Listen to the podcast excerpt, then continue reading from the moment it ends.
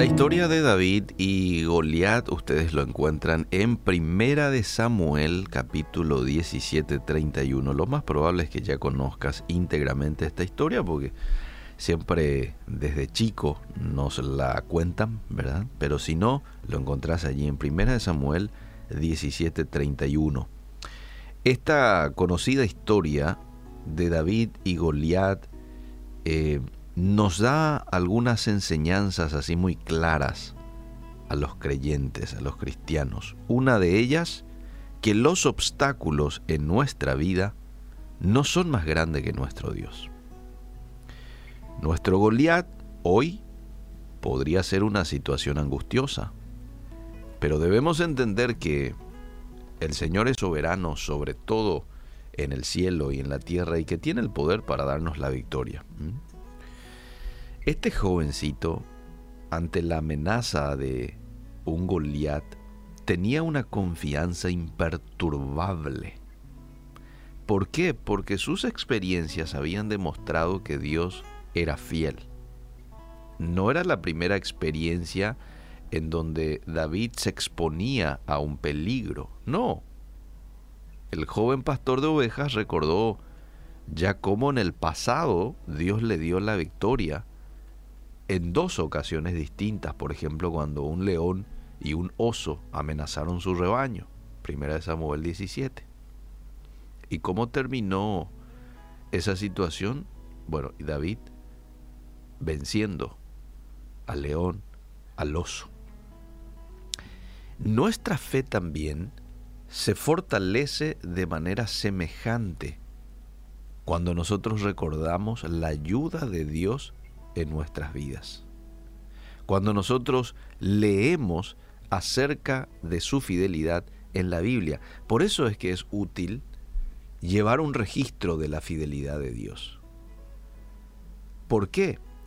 Porque cuando enfrentamos alguna prueba, podemos leer lo que hemos escrito en el pasado, podemos ver allí cómo Dios ha actuado en el pasado con nosotros y eso nos fortalece. ¿Mm? Eso nos da seguridad de que Dios ha demostrado ser digno de confianza en el pasado. Dios lo hizo en el pasado, ¿por qué no lo va a hacer hoy?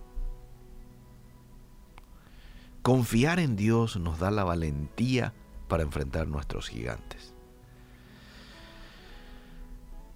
Podemos responder a los desafíos basándonos en tres verdades importantes. La primera, ¿quién es Cristo en nosotros? ¿Mm? Es nuestro Salvador, es nuestro proveedor. Lo segundo, ¿quiénes somos nosotros en Cristo? Ah, soy hijo adoptivo de Dios, seguro por la eternidad y con la presencia del Espíritu Santo en todo tiempo en mi vida. ¿Mm? Usted es un hijo, una hija adoptiva de Dios. Ya tiene seguro su eternidad. Y le tiene a un amigo que prometió nunca abandonarlo. Prometió estar con usted hasta el fin. Es el Espíritu Santo. Y la tercera verdad que debo de tener presente siempre es lo que tenemos en Cristo. ¿Qué yo tengo en Cristo? Tengo la promesa de acceso directo al Todopoderoso. Sin escala. ¿eh? Y no tengo que estar aguardando que el Todopoderoso primero le atienda a los reyes y a los presidentes y a la gente importante para luego atenderme a mí. No.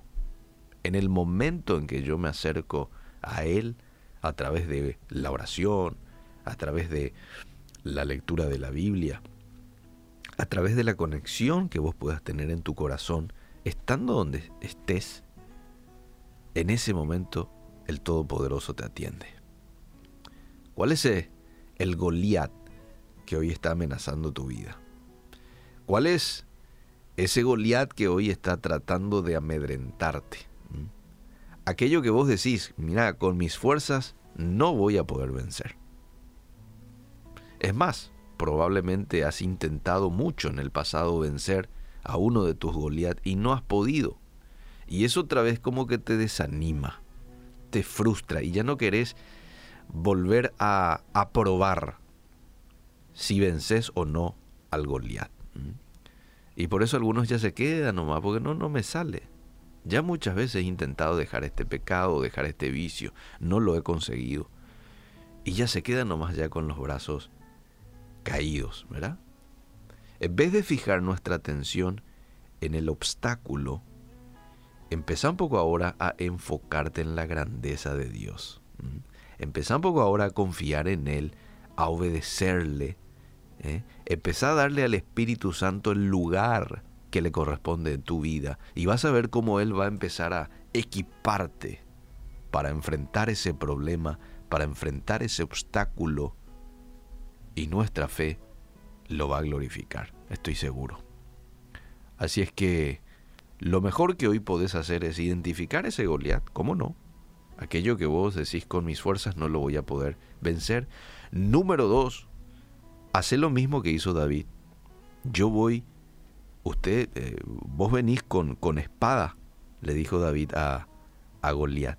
Vos venís con espada y con lanzas y jabalina, pero yo voy en el nombre de Jehová de los ejércitos. Yo voy con el Espíritu Santo. Y él estaba seguro cómo iba a terminar esa batalla. Y terminó tal cual.